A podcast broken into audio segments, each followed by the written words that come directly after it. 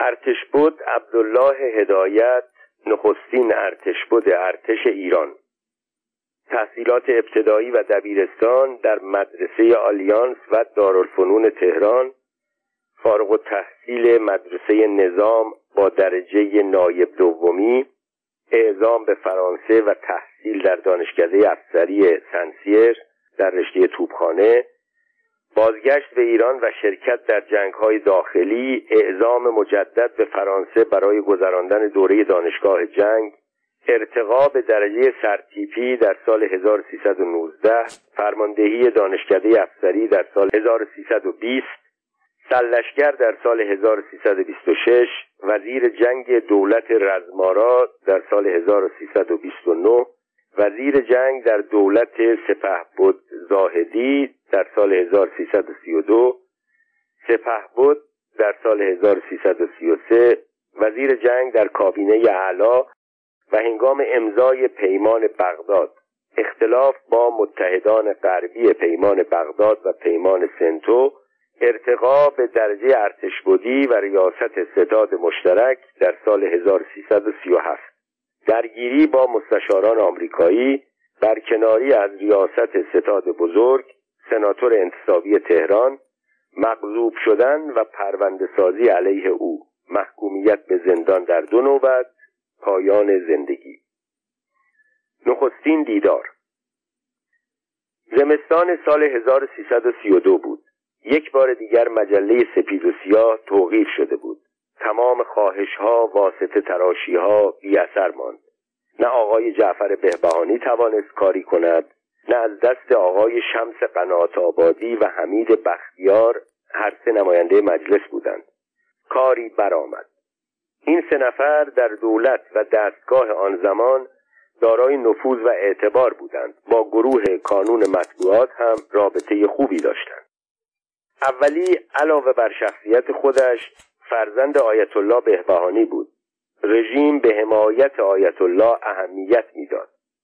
آقای شمس قنات آبادی از مریدان آیت الله کاشانی بود و از نماینده های حراف و سخنور مجلس بود. با سپهبد زاهدی نخست و سرتیب بختیار فرماندار نظامی تهران دوستی داشت. حمید بختیار خیشاوند سرتیب بختیار بود. آنقدر به او نزدیک بود که گاهی با او تندی می‌کرد. او با ما روزنامه نویس ها رابطه خوبی داشت. بعد از اینها دست به دامان آقای احمد قومی دوست نزدیک و ندیم سرتیب بختیار شدم. بیفایده بود. به چند تن از سناتورها و وزیرها مراجعه کردم. اثر نکرد. در فرمانداری نظامی تهران سرهنگ کیانی متصدی مطبوعات بود. او از سایر همکارانش خوشقلبتر بود. وقتی درماندگی مرا دید آهسته گفت تیمسار بختیار به شدت از نوشته های سپید و سیاه عصبانی است. کار از توصیه گذشته. احتمال دارد علاوه بر توقیف مجله دستور تذکر و بازداشت تو را هم بدهد. الان فقط سه نفر می توانند درباره آزادی مجله به بختیار دستور بدهند. اعلی حضرت همایونی تیمسار سپهبد زاهدی نخست وزیر تیمسار سلشگر عبدالله هدایت وزیر جنگ. و دست من به دامان هیچ یک نمی رسید. مگر می‌شد شاه بعد از 28 مرداد را دید و از او تقاضای رفع توقیف مجله را کرد. مسخره بود. در تمام یک سال و هشت ماهی که سپهبد زاهدی نخست وزیر بود از غروب 28 مرداد 1332 تا 16 فروردین 1334 حتی یک بار به دیدار او نرفتم. نه در کاخ نخست وزیری نه در مراسم و مجالس. او با روزنامه های گروه ما رابطه خوبی نداشت. من هم از او خوشم نمی آمد میماند سلشگر عبدالله هدایت. آشنایی من با او به دیدن عکسهایش در مطبوعات و شنیدن نامش از رادیو محدود می‌شد. شناختی یک جانبه. با چنین رابطه نزدیکی نمی‌شد توقع داشت از من که ماها از دولت و دستگاه که او از اعضای موثر آن بود انتقاد کرده بودم وساطت کند. تحمل انتقاد شهامتی می‌خواهد که هر کسی ندارد. به یاد نمیآورم چه کسی به من توصیه و حتی تأکید کرد که اگر به دیدن هدایت بروم ممکن است برایم کاری کند. احتمالا یکی از روزنامه نگاران همکار من بود. می‌گفت هدایت آدم خوبی است. با امیران دیگر فرق دارد. حالا که آزادی مجله به دست اوست هر طور شده خودت را به وزارت جنگ برسان او را ببین مشکلت را با او در میان بگذار حل می کند گفتم آخر من اصلا با او آشنایی ندارم. جواب داد لازم نیست آشنایی قبلی داشته باشی. یک روزنامه نویس با همه آشناست. اگر هم او نباشد دیگران حتما با نام او آشنا هستند. او حق دارد هر وقت بخواهد با هر یک از مردان سیاسی یا صاحبان مقام مصاحبه یا ملاقات کند. تو یک روزنامه نویس هستی او یک صاحب مقام. معطل چه هستی؟ برو. با توجه به این تقویت روحی او و تلقینهای مکرر به خودم با ترس و لرز به وزارت جنگ رفتم. نزدیک ظهر بود. گفتند تیمسار رفتند باشگاه افسران. در آنجا کمیسیون دارند. عقب افتادن دیدار برای تقویت بیشتر روحیم مفید بود. هرچه دیدار عقب میافتاد آمادگی بیشتری پیدا می کردم. از وزارت جنگ به دفتر برگشتم.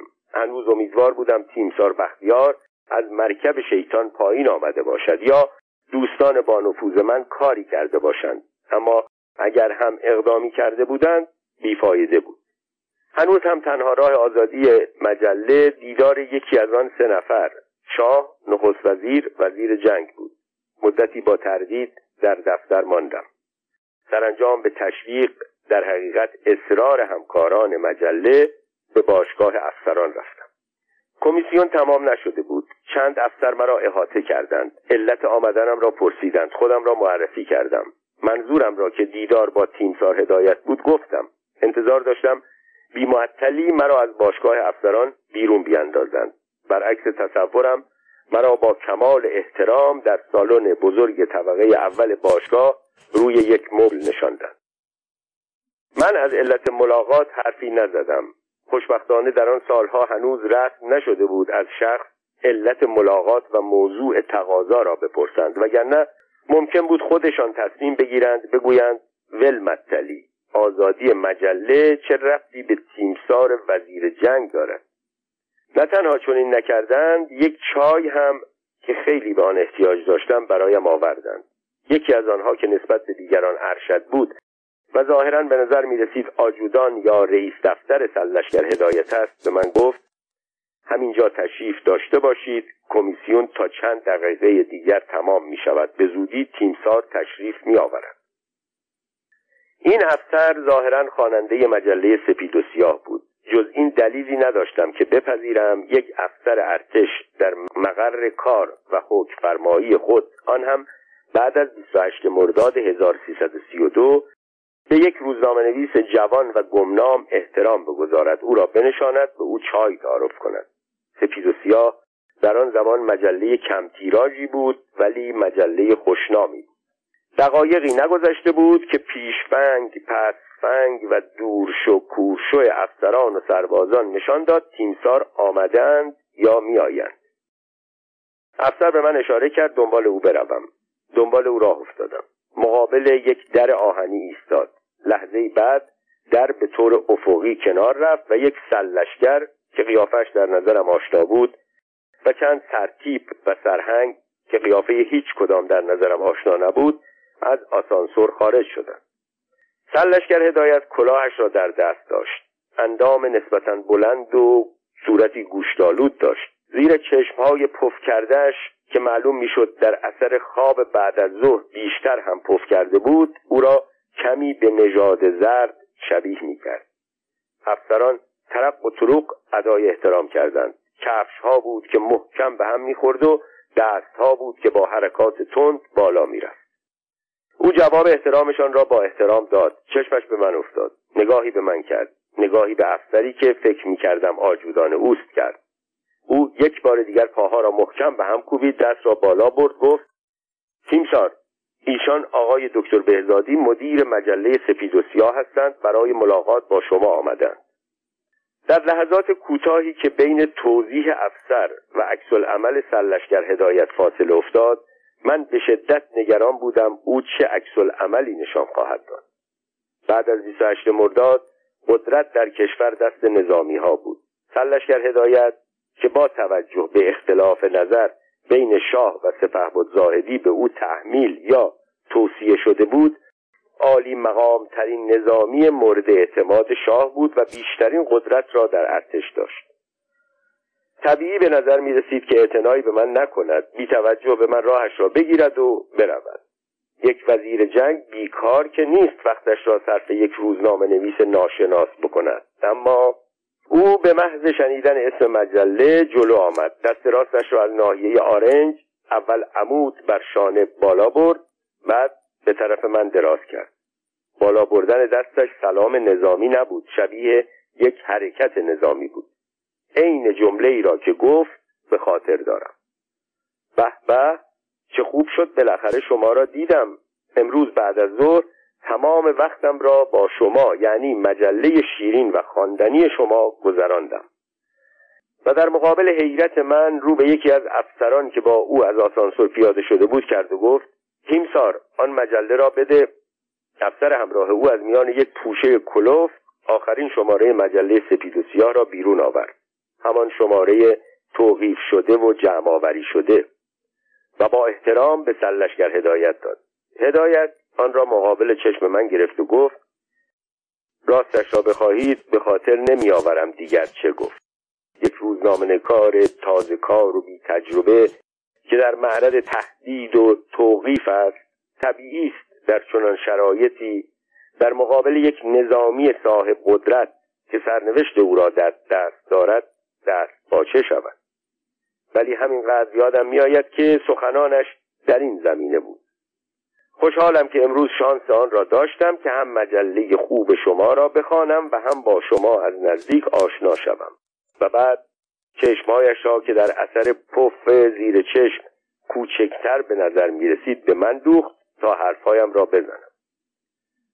خیلی کوتاه و در اثر دستباچگی عجولانه جریان توقیف مجله را به او گفتم و اضافه کردم از صبح تا حال هیچ کس نتوانسته تیمسار بختیار را راضی کند دستور آزادی مجله را بدهد و جلوی جمعآوری آن را بگیرد. به من گفتند ایشان فقط از اعلی حضرت سپهبد زاهدی و شما حرف شنوی دارند.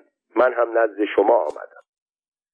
به شنیدن سخن من سلشگر هدایت خنده ای کرد و بدون آنکه با من سینجیم کند یا علت توقیف را بپرسد یا درباره لزوم وطن پرستی و شاه دوستی و حمایت روزنامه نویس ها از دولت کنفرانس بدهد به طرف تلفن رفت. شماره تلفن سرتیب بختیار را گرفت گفت سلام تیمسار من هدایت هستم.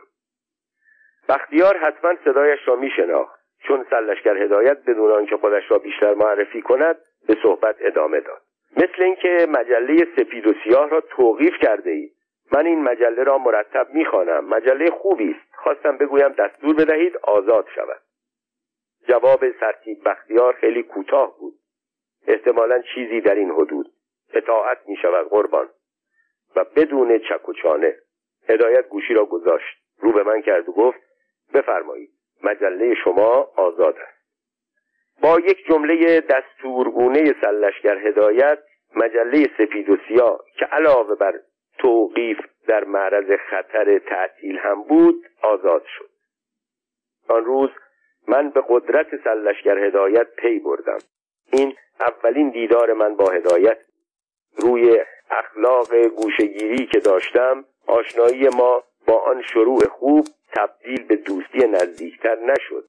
از آن پس در تمام مدتی که او سپه شد ارتش بود شد گاهی او را در مراسم می دیدم سلامی و و سلام سلشگر هدایت و پیمان بغداد. درباره پیمان بغداد مقاله های زیادی نوشته شده. در کتاب ها هم زیاد به آن اشاره شده است. اما همچنان نکاتی مبهم یا ناگفته درباره آن باقی مانده است. در اینجا با تشکر از دوستان و همکارانی که در جریان بودند به ویژه دوست روزنامه نگارم محسن موحد چند نکته را که شاید تا کنون ناگفته و نانوشته مانده باشد در اینجا می آورم با برکنار شدن ژنرال نجیب نجیب و رئیس جمهور محافظه کار مصر سرهنگ جمال عبدالناصر به جای او قدرت را در دست گرفت. تندروی های او در مقابله با غرب و اسرائیل و محبوبیتی که با گفته ها و کارهای خود در میان اعراب و مردم کشورهای خاور میانه به دست آورد دولتهای غربی را دچار وحشت کرد. در صدد برآمدند به رهبری انگلستان با پشتیبانی فرانسه و با حمایت آمریکا برای جلوگیری از نفوذ او در خلیج فارس و نواحی مجاور اتحادیه ای از کشورهای پاکستان، ایران، ترکیه، عراق و انگلستان که هنوز دارای نفوذ زیادی در منطقه بود تشکیل بدهند. در آن زمان حسین علا نخست وزیر بود. عبدالله انتظام وزیر امور خارجه بود. هیچ یک از آنها با شرکت ایران در یک پیمان نظامی موافقت نداشت. در زمانی که صحبت از پیمان بود ولی هنوز برای انعقاد آن عملا اقدامی صورت نگرفته بود این دو طی مصاحبه های مطبوعاتی و گفتگوهای سیاسی که متن آنها موجود است به دفعات عدم موافقت خود را با پیوستن ایران به این پیمان اعلام کرده بودند. مخالفت اینها دو علت شناخته شده داشت. یکی به خاطر تجربه‌ای که از پیمان سعدآباد داشتند. این پیمان در زمان رضاشاه بین ایران، ترکیه، عراق و افغانستان در کاخ سعدآباد منعقد شده بود. یکی از مواد این پیمان آن بود که اگر یکی از این چهار کشور مورد تجاوز قرار گیرد کشورهای دیگر به حمایت از او اقدام کنند. در سوم شهریور 1320 شوروی و انگلستان به ایران حمله کردند. هیچ عکس عملی از سوی همپیمانهای عزیز ما دیده نشد. با این حساب روشن بود وقتی یک پیمان نظامی بین کشورهای کوچک و کشورهای بزرگ منعقد می شود فقط کشورهای بزرگ هستند که از آن سود می‌برند. از جانب دیگر حسین علا بارها گفته بود ما با شوروی ها نزدیک دو هزار کیلومتر مرز مشترک داریم. مصالح ما ایجاب می کند از انجام هر کاری که باعث سوء زن آنها گردد خودداری کنیم. پیمان بغداد در حقیقت پیمانی علیه مصر و حامی آن زمان مصر یعنی اتحاد جماهیر شوروی بود. پیمان بغداد با سفر معاون ای وزارت خارجه انگلیس در سال 1954 میلادی به عراق و پاراف پیمان به وسیله او و نوری سعید پاشا نخست وزیر عراق موجودیت یافت. معاون وزارت خارجه انگلیس در این سفر طی مصاحبه اظهار داشت به زودی ایران هم به این پیمان ملحق خواهد شد. وزیر خارجه ایران عبدالله انتظام فورا خبر را تکذیب کرد. او گفت ایران به پیمان بغداد ملحق نمی شود. چندی بعد در سپیددم روزی که دو خبرنگار ایرانی محسن موحد و دکتر مهدی بهرمند در فرودگاه بیروت بودند مشاهده کردند یک هواپیمای مسافربری در فرودگاه به زمین نشست. مردی که لباسی نظیر لباس شکارچیان به تن کلاه چوب پنبه‌ای معروف به کلونیال بر سر و شلاقی در دست داشت از هواپیما پیاده شد. او چودری محمد علی نخست وزیر پاکستان بود. روزنامه‌نگاران ایرانی او را شناختند به سوی او رفتند. چودری وقتی آنها را دید شناخت گفت عجیب است. من فکر می کردم در بیروت خبرنگاران لبنانی به دیدنم خواهند آمد اما می بینم ایرانی ها به استقبال من آمدند. بعد گفت برای امضای پیمان به بغداد می رود سپس اظهار داشت به زودی ایران هم به پیمان بغداد ملحق خواهد شد. خبر منتشر شد. ولی یک بار دیگر عبدالله انتظام وزیر امور خارجه ایران تکذیب کرد. ما به پیمان بغداد ملحق نمی. چندی بعد آنتونی من خبرنگار مشهور روزنامه پرتیراژ دیلی تلگراف برای مصاحبه با اعلا به ایران آمد. تابستان بود. اعلا جلسات هیئت دولت را در باغ بزرگ خود در دزاشیب تشکیل می‌داد. در این باغ به دستور علا سه چادر زده بودند. یکی بزرگ برای هیئت دولت دو چادر هم کوچک بود. یکی اختصاص به خود نخست وزیر داشت یکی را برای رئیس دفترش نجومی زده بودند. آنتونی من به عنوان اولین سوال از علا پرسید نظر خودتان را درباره الحاق ایران به پیمان بغداد بیان کنید. علا که انگلیسی را بسیار خوب و سلیس صحبت می کرد به طور سریح پاسخ داد ما به پیمان بغداد ملحق نخواهیم شد. آنتونی من هم بلافاصله خبر را منتشر کرد. بعد از انتشار خبر شاه ناراحت شد. انگلیسی ها فشار آوردند خبر تکذیب شود. شاه می‌دانست تکذیب خبر از سوی نخست وزیر آن هم بلافاصله بعد از آن اظهار نظر قاطع انعکاس بدی در ایران و خارج خواهد داشت. برای علا پیغام فرستاد خبر را تکذیب نکند بلکه اصلاح کند. اصلاح نامه را دکتر امینی در دزاشی به علا رساند. دکتر امینی وزیر دادگستری کابینه علا بود. آن را در یک قطع کاغذ کوچک نوشته بود و شاه به خط خود در آن اصلاحاتی کرد. با مشورت دوستان مطبوعاتی قرار شد اول علا با خبرنگاران ایرانی مصاحبه انجام دهد و ضمن آن درباره پیمان طوری صحبت کند که روشن شود اگر صلاح ما باشد ایران هم وارد پیمان بغداد خواهد شد. اما در اینجا هم یک مشکل وجود داشت. اگر بلافاصله بعد از انتشار مصاحبه آنتونی من این خبر بدون هیچ دلیل و مقدمه بیان می‌شد غیر طبیعی مینمود و نشان می‌داد در اثر فشار خارجی ها گفته شده است. پس قرار شد در یک مصاحبه مطبوعاتی اعلا نخست خبرنگاران داخلی درباره مسائل مختلف روز مانند برنامه های دولت وضع بودجه عزاداری ماه محرم و صادرات و واردات و غیر سوالاتی بکنند. بعد ضمن آنها از نظر ایران در بعد در ضمن آنها از نظر ایران درباره پیمان بغداد سوال کنند. با همین برنامه موافقت شد و خبر به همان صورت که شاه مایل بود در صفحه اول روزنامه اطلاعات یعنی بزرگترین روزنامه سال 1334 منتشر شد. آقای حسین علا نخست وزیر در پاسخ یکی از خبرنگاران درباره شرکت ایران در پیمان بغداد گفت ایران هر وقت صلاح بداند به پیمان بغداد ملحق خواهد شد. به این ترتیب خبر تکذیب نشد بلکه اصلاح شد. اما همه دستندرکاران سیاست می‌دانستند این اصلاح در حقیقت تکذیب آن خبر است. سرانجام زمانی که علا می گفت اگر ایران صلاح بداند به پیمان ملحق می شود فرا رسید. در اواخر آبان 1334 روزنامه ها نوشتند نخست وزیر برای امضای پیمان بغداد عازم عراق خواهد شد. ساعت چهار بعد از ظهر 25 آبان علا برای شرکت در مراسم ختم آسید مصطفی کاشانی فرزند ارشد آیت الله کاشانی به مسجد سلطانی رفت. تا بعد عازم بغداد شود. بعد از 28 مرداد 1332 در دولت سپهبد زاهدی نسبت به آیت الله کاشانی بدرفتاری ها و اهانت هایی شده بود. آن روز حسین علا نخست به منظور تحبیب از آیت الله کاشانی به مجلس ختم پسر آیت الله رفته بود. اما به محض آنکه وارد شبستان مسجد شد شخصی با تپانچه به او حمله کرد. گلوله در لوله هفتیر گیر کرد. شلیک نشد. او که چنین دید با تپانچه به سر اعلا کوبید. او را گرفتند. اعلا را به بیمارستان بردند. ضربه وارد مختصر بود.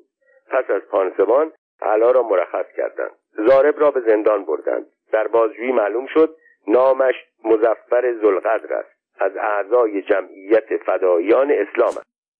به دنبال این سوء قصد موج دستگیری رهبران فدایان اسلام و گروهی از رجال مخالف آن زمان مثل مکی بقایی حائریزاده زهری نریمان کرباسچیان مدیر روزنامه نبرد ملت و عده دیگر آغاز شد. نواب صفوی رهبر فدایان اسلام خلیل تحماسبی مزفر زلقدر و سید محمد واحدی به سرعت محاکمه و تیرباران شدند. چند روز قبل از آنها عبدالحسین واحدی معاون فدایان اسلام کشته شده بود.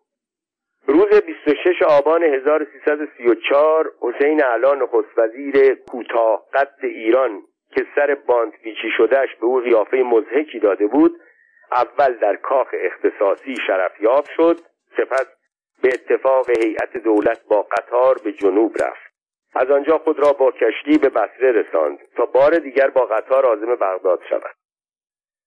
خبرنگاران ایرانی قبلا به بغداد رفته بودند.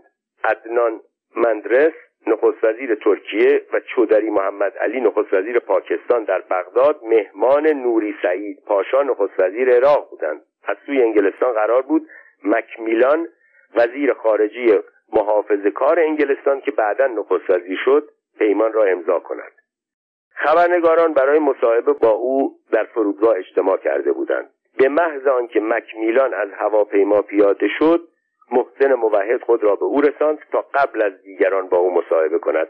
مکمیلان سوال کرد شما از کدام کشور آمده اید؟ موحد خودش را معرفی کرد. مکمیلان پرسید دوست عزیز من آقای علا حالش چطور است؟ او جواب داد تا یک ساعت دیگر با قطار به بغداد می‌رسد.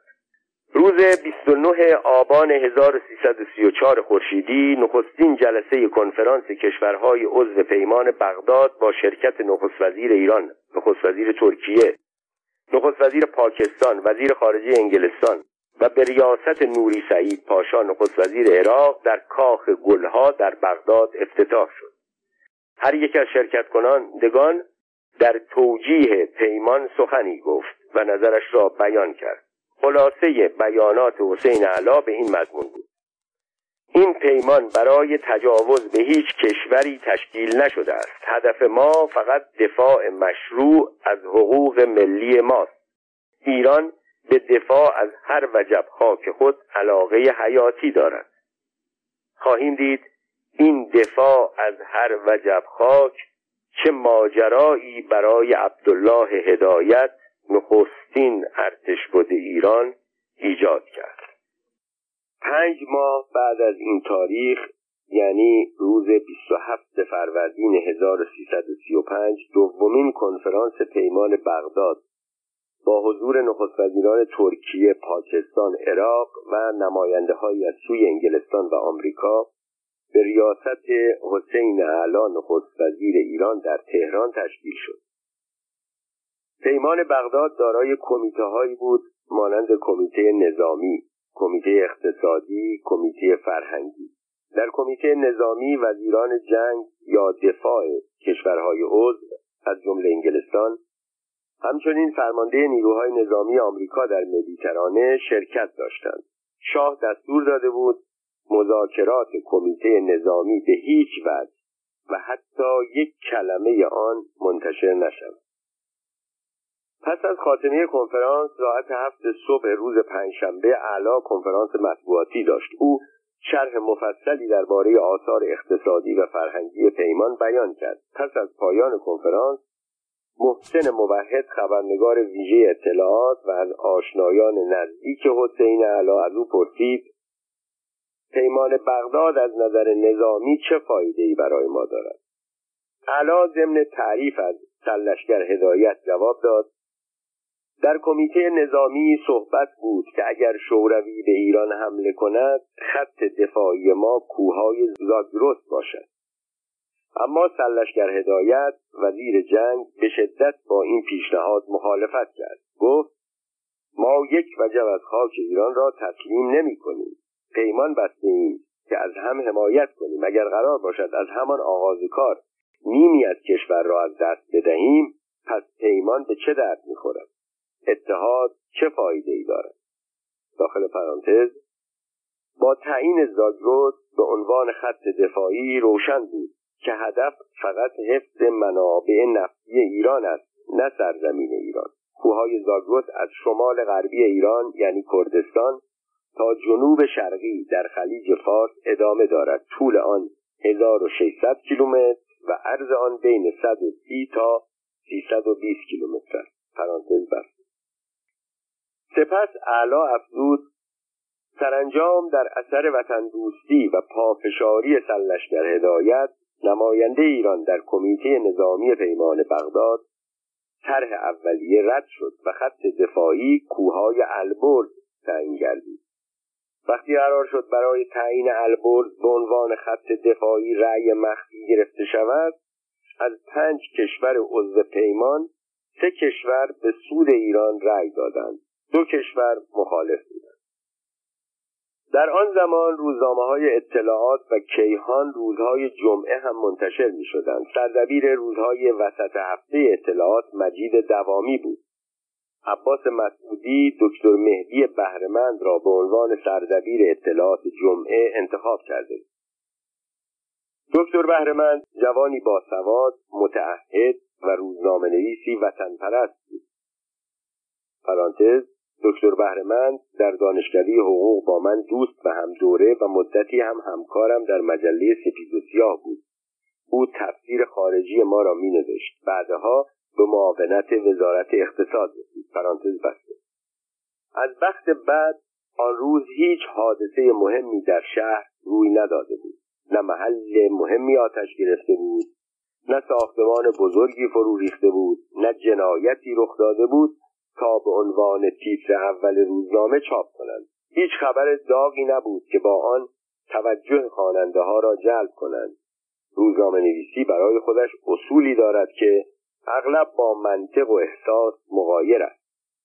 موحد وقتی ناراحتی همکارش را دید گفت من یک خبر خیلی داغ دارم اما به اصطلاح سیاستمداران و نظامی ها تاپ سکرت است. دستور دادن در هیچ جا و به هیچ شکلی منعکس نشود. و بعد ماجرای تعیین کوه زاگرس به عنوان منطقه دفاعی ایران و مخالفت سلشگر هدایت را با آن و بقیه ماجرا را شهر یک روزنامه نویس در مقابل یک خبر پر اهمیت از یک گرسنه در مقابل ظرف غذا نمی‌گویم یک عاشق در برابر معشوق بیتابتر است. خبر مهمی به دست دکتر بهرمند رسیده بود که نمی‌توانست از آن صرف نظر کند به ویژه که با مصالح و منافع ایران در ارتباط بود. دو دوست دو همکار لحظاتی فکر کردند مدتی به مشاوره پرداختند عقلهایشان را روی هم گذاشتند و به این نتیجه رسیدند که وظیفه روزنامه نویس دادن آگاهی به مردم است. مردم باید از حقایق آگاه شوند. ما کار خودمان را می کنیم دولت هم می تواند در مقابل عمل ما وظیفه ای را که برای خود می شناسد انجام بدهد. پس به پیش. به مسعودی هم از ماجرا چیزی نگفتند. او بدون تردید مخالفت می‌کرد. یا می‌گفت برای چاپ خبر از فرمانداری نظامی اجازه بگیرد مسئول اخبار و مقاله های روزنامه سردبیر است. پس خودش باید جوابگو باشد. محسن موحد هم سهم خود را از مسئولیت پذیرفت. نشست تمام ماجرا را نوشت. بهرمند یک تیتر شش ستونی به این مضمون زد. قرار بود کمیته نظامی پیمان بغداد دفاع از خاک ایران را از آن سوی کوههای زاگرس تعیین کند. اما در اثر وطن پرستی و پافشاری سلشگر هدایت مقرر شد خط دفاعی ایران منطقه البرز و کوههای اطراف آن باشد. آنگاه مقداری شعار که هیچ ایرانی وطن دوستی نیمی از وطنش را رها نمی کند تا فقط از نیمه دیگر آن دفاع کند. روزنامه اطلاعات با این خبر داغ عصر جمعه منتشر شد. فروش خوبی هم پیدا کرد. صبح شنبه سپهبد هدایت طبق معمول برای عرض گزارش به دربار رفت. شاه با عصبانیت روزنامه اطلاعات را به سوی او روی میز پرت کرد. هدایت نگاهی به روزنامه انداخت. وقتی خبر را خواند علت خشم شاه را فهمید. گفت به جبهه اعلی حضرت من این خبر را به خبرنگار اطلاعات ندادم. شاه با عصبانیت گفت در این روزنامه فقط از وطن پرستی تو صحبت شده. گویی در ایران هیچ وطن پرست دیگری وجود ندارد. سلشگر هدایت این بار گفت به سر علا حضرت من این خبر را به روزنامه ندادم. او حقیقت می گفت شاه دیگر چیزی نگفت. ولی به فرمانداری نظامی تهران سلف سازمان امنیت دستور داد منشأ انتشار خبر را کشف کنند و کردند بقیه این ماجرا به ارتش بود هدایت ارتباط ندارد ولی نمونه ای از وضع روزنامه نویسی آن روزگار است. صبح روز بعد وقتی محسن موحد به روزنامه اطلاعات رفت مجید دوامی سردبیر اطلاعات در ایام هفته به او گفت موحد کجایی که سرهنگ کیانی در به در دنبالت میگرده زمانی بود که فرمانداری نظامی تهران حضیرت القدس مرکز بهایی ها را تصرف کرده بود و هم محل کارش از شهربانی به آنجا منتقل شده بود. موحد به آنجا رفت.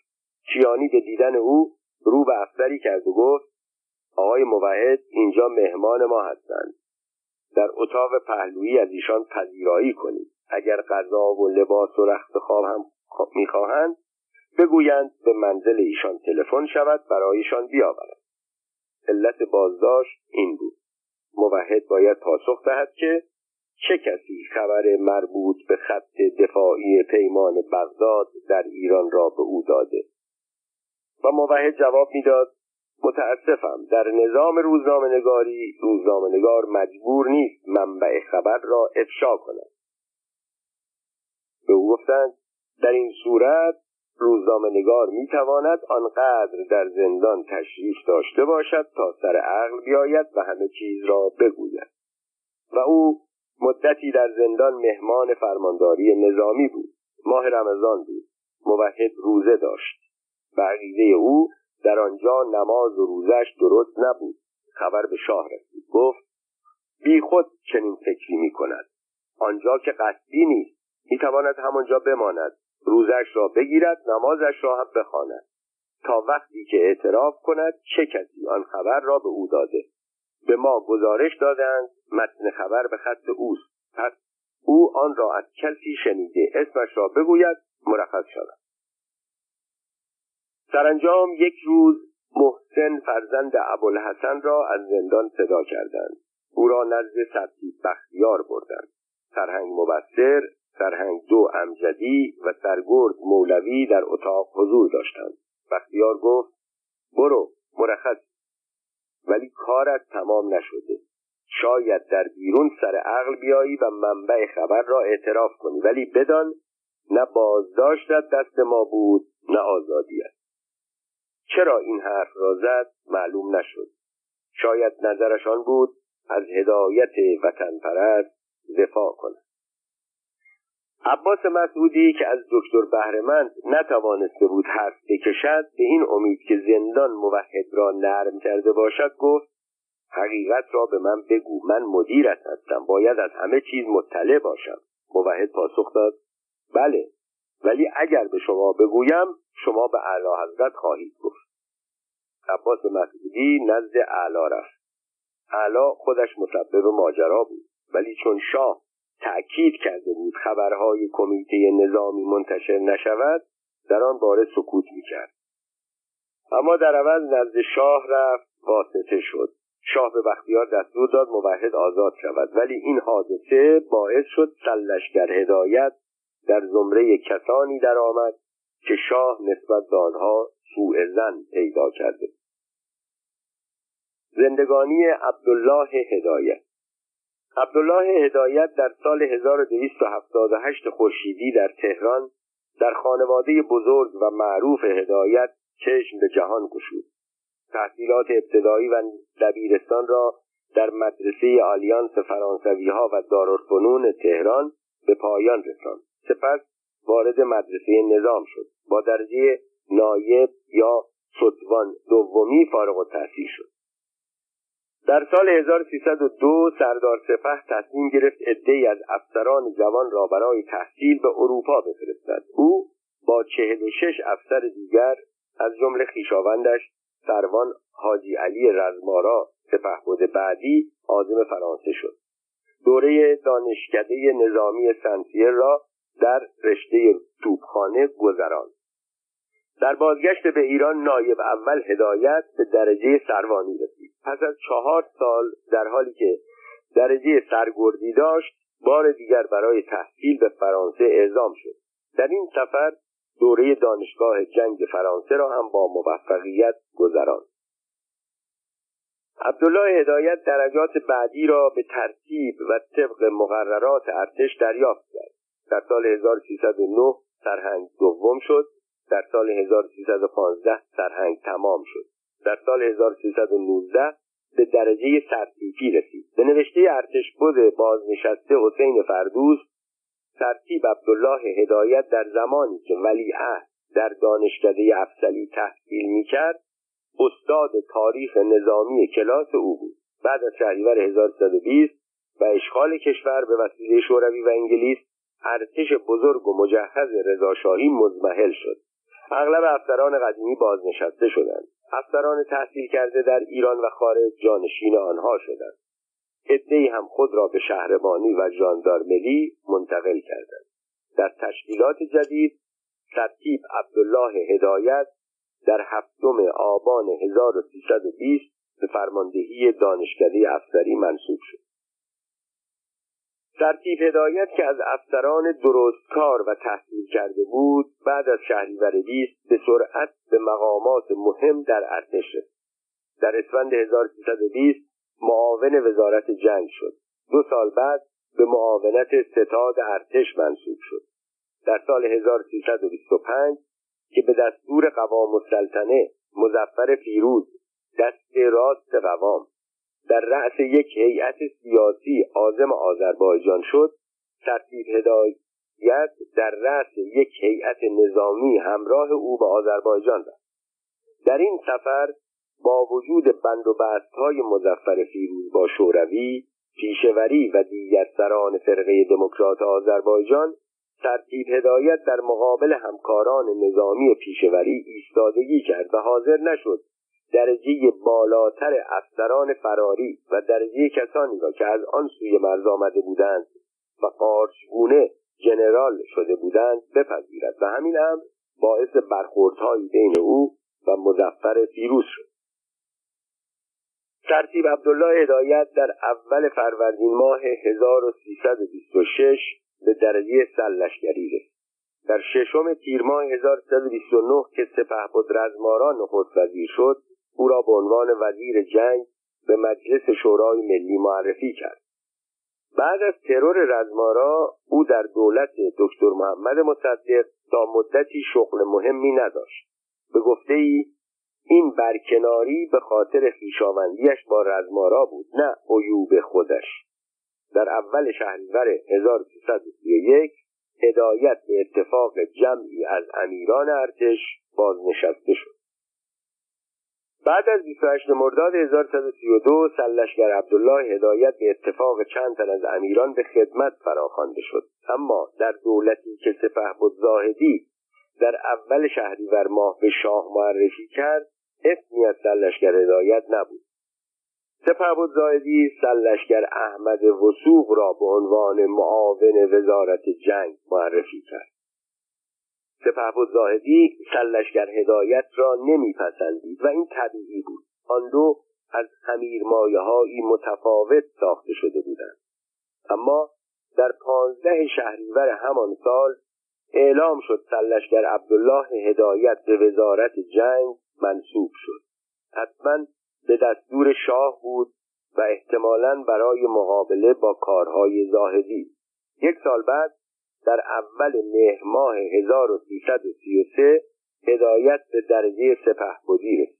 در 19 فروردین 1334 در کابینه حسین علا هم مقام خود را به عنوان وزیر جنگ حفظ کرد.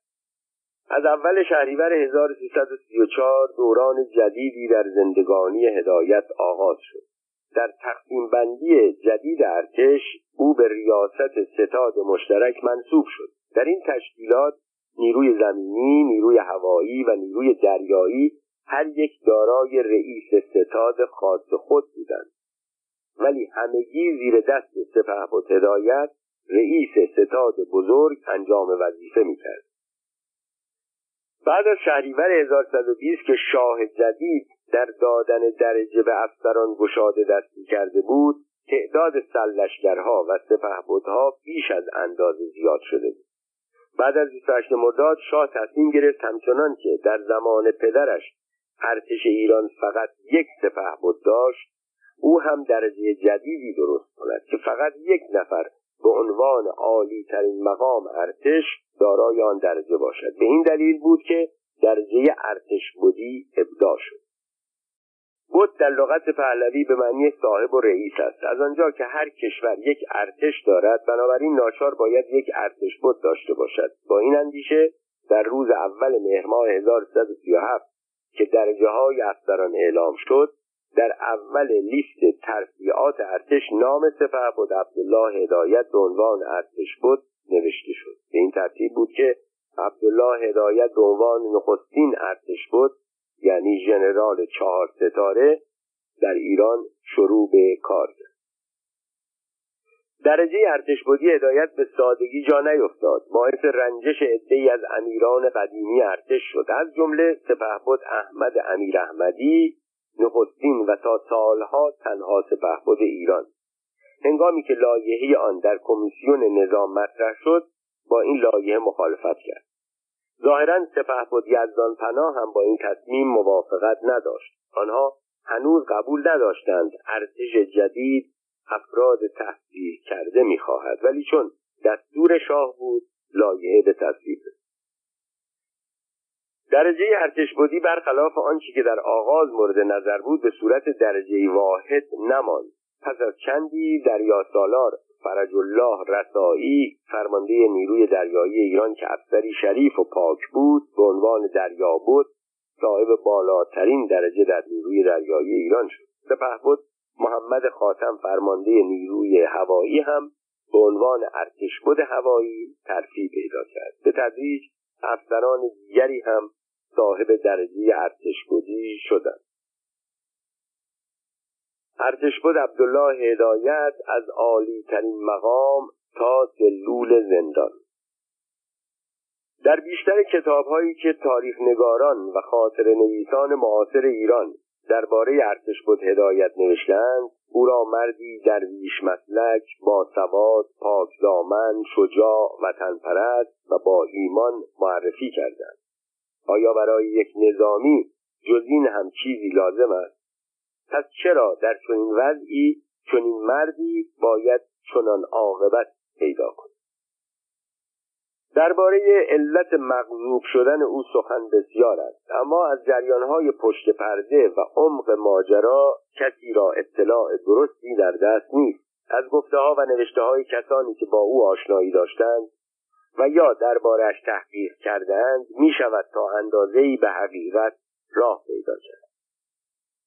در تمام مدتی که از نوجوانی خواننده دائمی جراید و مجلات کشور بودم به یاد ندارم حتی در مطبوعات تندرو زمان مطلب نامناسبی درباره سلشگر هدایت خوانده باشم. بعد از آن هم که روزنامه نویس شدم می‌دیدم ارتشیان رجال سیاسی و همکاران روزنامهنگار من همواره از او به نیکی یاد می‌کنه او خیشاوند نزدیک سپهبد رزمارا بود ولی جاه طلبی ها و زد و بندهای سیاسی او را نداشت. تمام زندگی او را عشق به کار عشق به وطن عشق به ارتش پر کرده بود. برای او دیگر وقتی برای زد و بند در هیچ زمینه باقی نمیماند. زمانی که در دولت رزمارا کمیسیون تصفیه تشکیل شد تا درباره صلاحیت مقامات بالا در دولت و مجلس و جامعه اقتصادی مملکت بررسی کنند این کمیسیون پس از مدتها بررسی و تحقیق کارمندان ارتشی و کشوری و نماینده های دو مجلس را به سه گروه الف به جیم تقسیم کرد. گروه زیادی از مقامات عالی رتبه را به عنوان افراد ناشایست و به درد نخور که برای کارهای دولتی ناساله هستند در بند جیم و ب قرار داد. اما با همه سختگیری هایی که در مورد پرونده ها شده بود سلشگر عبدالله هدایت جز بند الف بود یعنی کسی که شایستگی احراز مقامات عالی را دارد. محمود طلویی در کتاب بازیگران عصر پهلوی درباره ارتش بود هدایت چنین می نویسد بود هدایت یکی از باسوادترین و شریفترین افسران ارتش بود. علت واقعی برکناری و تعقیب او هم این بود که در مقابل مداخلات آمریکایی ها در امور ارتش مقاومت می‌کرد. اتهام سوء استفاده پوششی برای برکناری و تحقیر این مرد وطن پرست دکتر باقر عاقلی در کتاب روزشمار تاریخ ایران درباره ارتش بود هدایت می نویسد ارتش بود عبدالله هدایت مردی سلیم و نفس صحیح العمل و وطنخواه بود. به تصدیق دوست و دشمن هرگز دامن او آلوده به فساد و سوء استفاده نشد. محاکمه وی به عنوان سوء استفاده در ساختمانهای ارتشی ساخته و پرداخته شاه و به خواسته آمریکایی ها بود. هدایت در کمیته نظامی پیمان بغداد و سنتو چشم بسته تسلیم مقامات نظامی آمریکا نمی‌شد و غالبا این اختلاف نظرها به جر و بحث و سر و صدا منجر می‌شد. علی اکبر صفیپور مدیر مجله امید ایران که در آن دوران با سپه بود رزمارا و ارتش بود هدایت رابطه نزدیک داشت تعریف می‌کرد روزی یک ژنرال دو ستاره از گروه مستشاران آمریکایی وارد اتاق ارتش بود. هدایت رئیس ستاد بزرگ شد. او در حال مطالعه یک پرونده بود. افسر روی مبل نشست. پس از لحظاتی طبق سنت خودشان پاهایش را روی میزی که مقابلش بود گذاشت. مجله برداشت شروع کرد به خواندن. ارتش بود هدایت ژنرال چهار ستاره ایرانی نگاهی خشمالود به افسر آمریکایی کرد. ولی او همچنان بی به خواندن ادامه داد. هدایت که چنین دید زنگ زد رئیس دفترش آمد. با انگشت اشاره به آن مستشار کرد و گفت این را از اتاق من بیاندازید بیرون. رئیس دفتر فرمان فرماندهش را اطاعت کرد. جلو رفت دست ژنرال بهت زده را گرفت و او را به بیرون هدایت کرد. روز بعد ارتش بود هدایت برای گزارش نزد شاه بعد از انجام کارهای اداری شاه رو به هدایت کرد و گفت مثل آنکه شما دیروز خیلی عصبانی بودید. هدایت مقصود شاه را فهمید.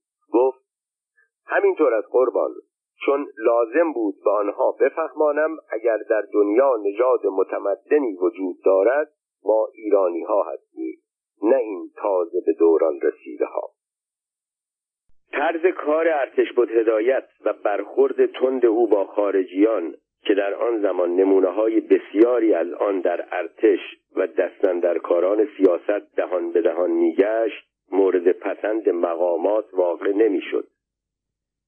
در روز 24 اسفند ماه 1339 ارتشبد عبدالله هدایت در میان بخت و حیرت نظامیان و همچنین غیر نظامیان از ریاست ستاد بزرگ ارتشداران برکنار شد سپهبد عبدالحسین حجازی به جانشینی او برگزیده شد اما ارتشبد هدایت بیکار نماند.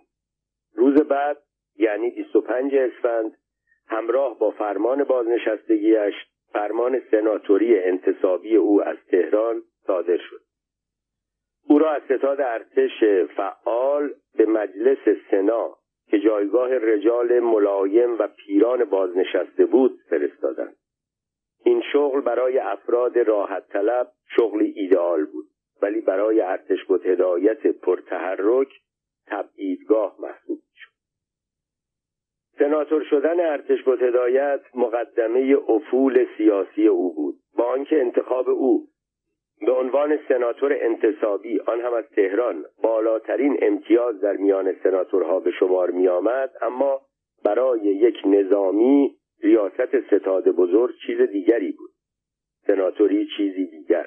اما سناتوری او حتی یک دوره چهار ساله دوام پیدا نکرد. پس از گذشت یک سال و نیم در روز شش شهریور 1341 او را به دادرسی ارتش احضار کردند. و پس از چند ساعت بازجویی قرار بازداشت ارتشبد بازنشسته سناتور عبدالله هدایت صادر شد. برای محکوم کردن ارتشبد هدایت در دادگاه پرونده لازم بود. یک پرونده سنگین اما در پرونده کاری او نقطه ضعفی دیده نمی‌شد. در زمان او بیش از صدها میلیون دلار اسلحه خریده شده بود. صدها میلیون دلار هم حدود میلیاردها تومان آن هم به پول آن روز خرج ارتش در داخل کشور شده بود. اما همهش درست و قانونی بود. ولی ماشین مخوف پرونده سازی آنقدر به کار ادامه داد تا سرانجام پرونده سازان موفق شدند چیزی پیدا کنند و آن چیز چنین چیزی. در سالهای بعد از 28 مرداد ارتش تصمیم گرفت در کردستان تأسیسات مفصلی برای ارتش بسازد. مناقصه به شرکت های خارجی واگذار شد. پس از پایان مدت قرارداد شرکت ها تصمیم گرفتند بناها و خانه هایی را که برای اقامت مهندسان کارکنان و کارگران خود ساخته بودند خراب کنند و مصالح آن را بفروشند. گزارش امر به ارتش بود هدایت داده شد. گفت اگر ساختمانها را به مبلغی کمتر از قیمت مساله آن بفروشند از سوی ارتش خریداری شود تا به عنوان خانه های سازمانی در اختیار افسران و درجهداران ارتش قرار گیرد. شرکت های خارجی پذیرفتند. همه خانه ها و تأسیسات جنبی آن به مبلغی حدود 120 هزار تومان خریداری شد. ولی حالا این تصمیم ساده می توانست به عنوان اختلاس مورد استفاده قرار گیرد. تند زود سریع پرونده را منتاج کردند. اوراق پرونده با بازجویی از شاهدان مرعوب و مجذوب هی کلفت و کلفتر شد تا به آن حدی که دلشان می‌خواست رسید. در محاکمه ارتش بود هدایت هدف آن بود او را تحقیر کنند او را عصبانی کنند. برای این کار دادستانی انتخاب کردند که در ارتش به بددهنی و سخت دلی معروف بود ترتیب فرسیو او با درجه سلشگری در هجده فروردین 1350 ترور شد. فرسیو به آسانی توانست هدایت را عصبانی کند ولی با همه تلاشی که کرد قادر نشد او را تحقیر کند. فرسیو هنگام نام بردن از ارتشبد هدایت مخصوصا به او می‌گفت عبدالله هدایت. و هدایت نعره می‌کشید. من ارتشبد عبدالله هدایت هستم. فرسیو با تمسخر جواب می‌داد تو مجرم هستی ما به یک متخلف ارتشبد نمی‌گوییم. ارتش بود هدایت مشت روی میز می‌زد. پس من چهل سال در ارتش ماستبندی می‌کردم. من اولین ارتش بود این مملکت هستم نه یک ماستبند. باز فرسیو تکرار می‌کرد. عبدالله هدایت. درباره مقدار سوء استفاده ای که در معامله ساختمان ها کردید جواب بدهید. ارتش بود هدایت میلیاردها تومان برای ارتش معامله کرده بود. دستور خرید و خرج داده بود. حالا از او می‌خواستند اعتراف کند در یک معامله 120 هزار تومانی چقدر سوء استفاده کرده هدایت که می‌دانست این اتهامات برای کوچک کردن اوست میغرید.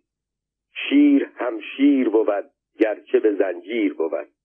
فرسیو پاسخ می‌داد پیر هم پیر بود گرچه خود شیر بود. عجب هایی دادرسی ارتش هرگز نظیر آن را در میان نظامیان ندیده بود. محاکمه بدوی ارتش بود بازنشسته عبدالله هدایت در روز 11 فروردین ماه 1342 شروع شد. در 15 اردیبهشت ماه 1342 دادگاه نظامی او را به دو سال زندان و پرداخت 190 هزار تومان قرامت محکوم کرد. دادگاه تجدید نظر هدایت که در دوازده آبان 1342 تشکیل شده بود بدون هیچ تغییری حکم دادگاه بدوی را در مورد ارتش بود هدایت تایید کرد ضمنا او خود به خود از ارتش اخراج می شد وقتی دادگاه نظامی افسری را به محکومیتی بیش از یک سال محکوم می کرد اخراجی محسوب می شد و همه مزایا حتی حقوق بازنشستگیش را قطع. محکومیت ارتش بود هدایت تأثیری که در دستگاه انتظار داشت در مردم نبخشید. مردم گزارش سانسور شده دادرسی را در روزنامه ها میخواندند اما آن را طوری دیگر تعبیر می‌کردند. دادگاه فرمایشی هدایت را محکوم کرده بود اما مردم او را محکوم نمی‌کردند. به غیر از مردم باهوش ما افسران جوان ارتش هم درباره اولین ارتش بوده ایران نظر دیگری داشتند. آنها یا خود به چشم دیده بودند و یا از بزرگتران خود شنیده بودند که هدایت افسری پاک با ایمان و تندوست و خدمتگزار مملکت است. برای حفظ ایران و منافع ایران بارها خود را به خطر انداخت. در جوانی در بسیاری از جنگهای داخلی جنوب غرب و شرق کشور با تجزیه طلبان جنگیده و بعدها در مقامات بالا به ویژه در وزارت جنگ و ریاست ستاد و ستاد بزرگ به خاطر منافع ایران با خارجیان در افتادند. در حالی که مستشاران خارجی ما را عقب مانده می‌دانستند و به روایتی برای خدمت در اینجا حق توحش می‌گرفتند او ایرانی را نژاد برتر معرفی می‌کرد. هر تصمیم و تقاضای آنها را وقتی برخلاف مسلحت کشور می‌دید با شجاعت رد می‌کرد. افسران جوان اینها را می‌دانستند. پس چه باید کرد؟ باید آنقدر برای هدایت پرونده ساخت و آنقدر درباره او بد گفت و بد نوشت تا خرد شود حقیر شود و نظر مردم و نظامیان از او برگردد. چون در محاکمه اول در این زمینه موفق نشده بودند یک بار دیگر ماشین های پرونده سازی را به کار انداختند. یک مورد مسخره تر از اول پیدا کردند و بار دیگر ارتش بود دل شکسته را به دادگاهی مسخره تر از دادگاه اول کشاندند. ماجرا آنطور که شنیدم از این قرار بود. یکی از افسرانی را که زمانی وابسته نظامی ایران در خارج بود وادار کردند از هدایت شکایت کند. زمانی که ارتش بود هدایت رئیس ستاد مشترک ارتش بود از او خواسته بود یک چلچراغ گرانبها برایش بفرستد و حالا پس از حدود پنج سال که او از ریاست ستاد برکنار شده بود سه سال که از دوران سناتوریش میگذشت و مدتها هم در زندان گذرانده بود این افسر شریف تازه به یاد آورده بود که ارتشبد سابق عبدالله هدایت پول چلچراغ را به او نپرداخت از نظر دادستان صرف ادعای آن افسر برای حقانیت او و محکومیت هدایت کافی بود. این اتهام را با چند خورد اتهام دیگر جمع کردند و بار دیگر او را به دادگاهی دیگر کشاندند. این بار دیگر ارتش بود عبدالله هدایت یا به قول دادستان عبدالله هدایت حال و حوصله کلنجار رفتن با مردان حقیری را که معمور آزار او شده بودند نداشت. به جای آنکه مانند بار اول مشت بر میز بکوبد و نقره بکشد همه چیز را به مسخره می‌گرفت. بله آقایان دادرسان محترم من گناهکارم. گناه من این است که به خاطر منافع وطنم در مقابل خارجی ها می و هر وقت می دیدم با رفتار و گفتارشان قصد تحقیر ما را دارند به آنها ثابت می کردم زمانی که اجدادشان در حال توحش به سر می بردند ما دارای امپراتوری های بزرگ و تمدنی عالی بودیم و هنوز هم از نظر مردی و مردانگی در سطحی بالاتر از آنها قرار داریم. چون خوب می‌دانستم هر زمان منافع آنها ایجاب می‌کرد نه تنها وطن ما را تا کوههای زاگرس به خارجیان میبخشیدند بلکه به خاطر مصالح خود همه کس و همه چیز را فدا می‌کردند و حالا هم می‌کنند. هدایت از این سخنان زیاد گفت. نه با شدت و هدتی که بار اول می‌گفت بلکه با تمسخر و با تحقیر با نیشخند و با زهرخندی که صد بار از نعره و فریاد موثرتر بود. دادگاه دوم در مرحله بدوی و تجدید نظر ارتشبد اخراجی عبدالله هدایت را به دو سال دیگر زندان محکوم کرد. سپهبد احمد وسوق معاون ارتشبد هدایت را که به عنوان معاون جرم به دادگاه کشانده بودند تبرئه کردند. در یک پرونده یکی را محکوم و دیگری را تبرئه کردند تا مثلا ثابت کنند عدالت اجرا شده.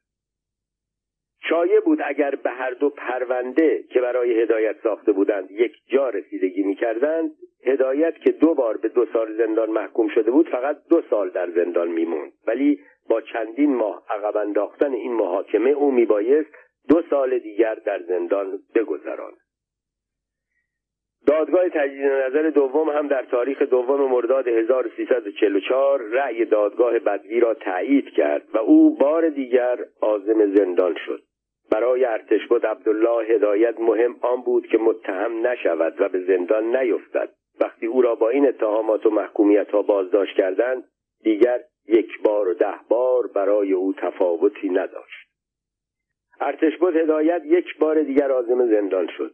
او نخستین بیگناهی نبود که به مجازاتی ناعادلانه محکوم شده بود. قبل از او صدها نفر هزارها نفر در وطنش و میلیونها نفر در سراسر جهان چنین سرنوشتی را تحمل کرده بودند بعدها هم خواهند کرد.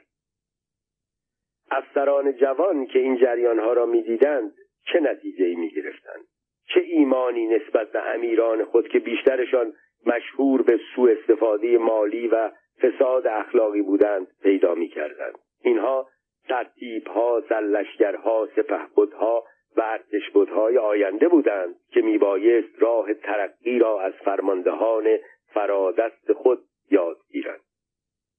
ارتشبد عبدالله هدایت بعد از گذراندن دوران محکومیت دوم خود آزاد شد.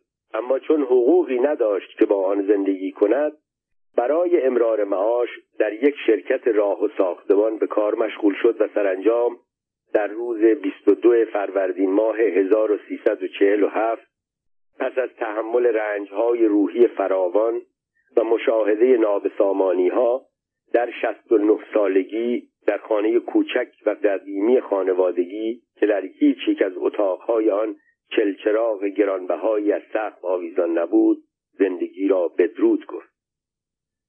مراسم تشییع جنازه ارتش بود عبدالله هدایت به سادگی برگزار شد. جنازه او را فقط خیشاوندان و تعداد کمی از دوستانش همراهی کردند. اما در طول راه همگی از پاک دامنیش از وطن دوستیش از فروتنیش از ایمانش و از معلومات نظامیش سخن می‌گفت.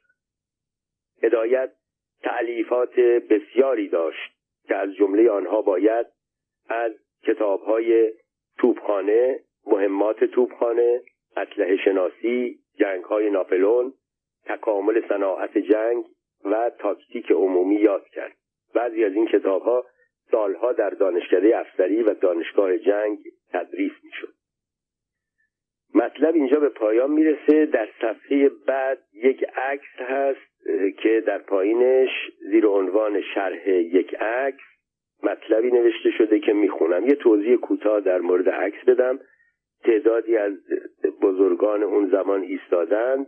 شاه هست عبدالله هدایت کنارش ایستاده یک افسر جوان تفنگی رو یک دارن از یک جایی بازدید می‌کنن توضیح میده بعدن دستش گرفته به طرف شاه و عبدالله هدایت گوشه کت شاه رو کشیده که کج شده. من توضیح عکس رو می‌خونم. عکسی را که در این صفحه ملاحظه می کنید یک عکس تاریخی جالب است که در عین حال می تواند نمودار خصوصیت اخلاقی ارتشبد هدایت باشد. شاه به نمایشگاه اسلحه ایتالیایی ها در ایران رفته بود. یک افسر ایرانی برای نشان دادن طرز کار یک تفنگ جنگی به شاه آن را در دست گرفته است.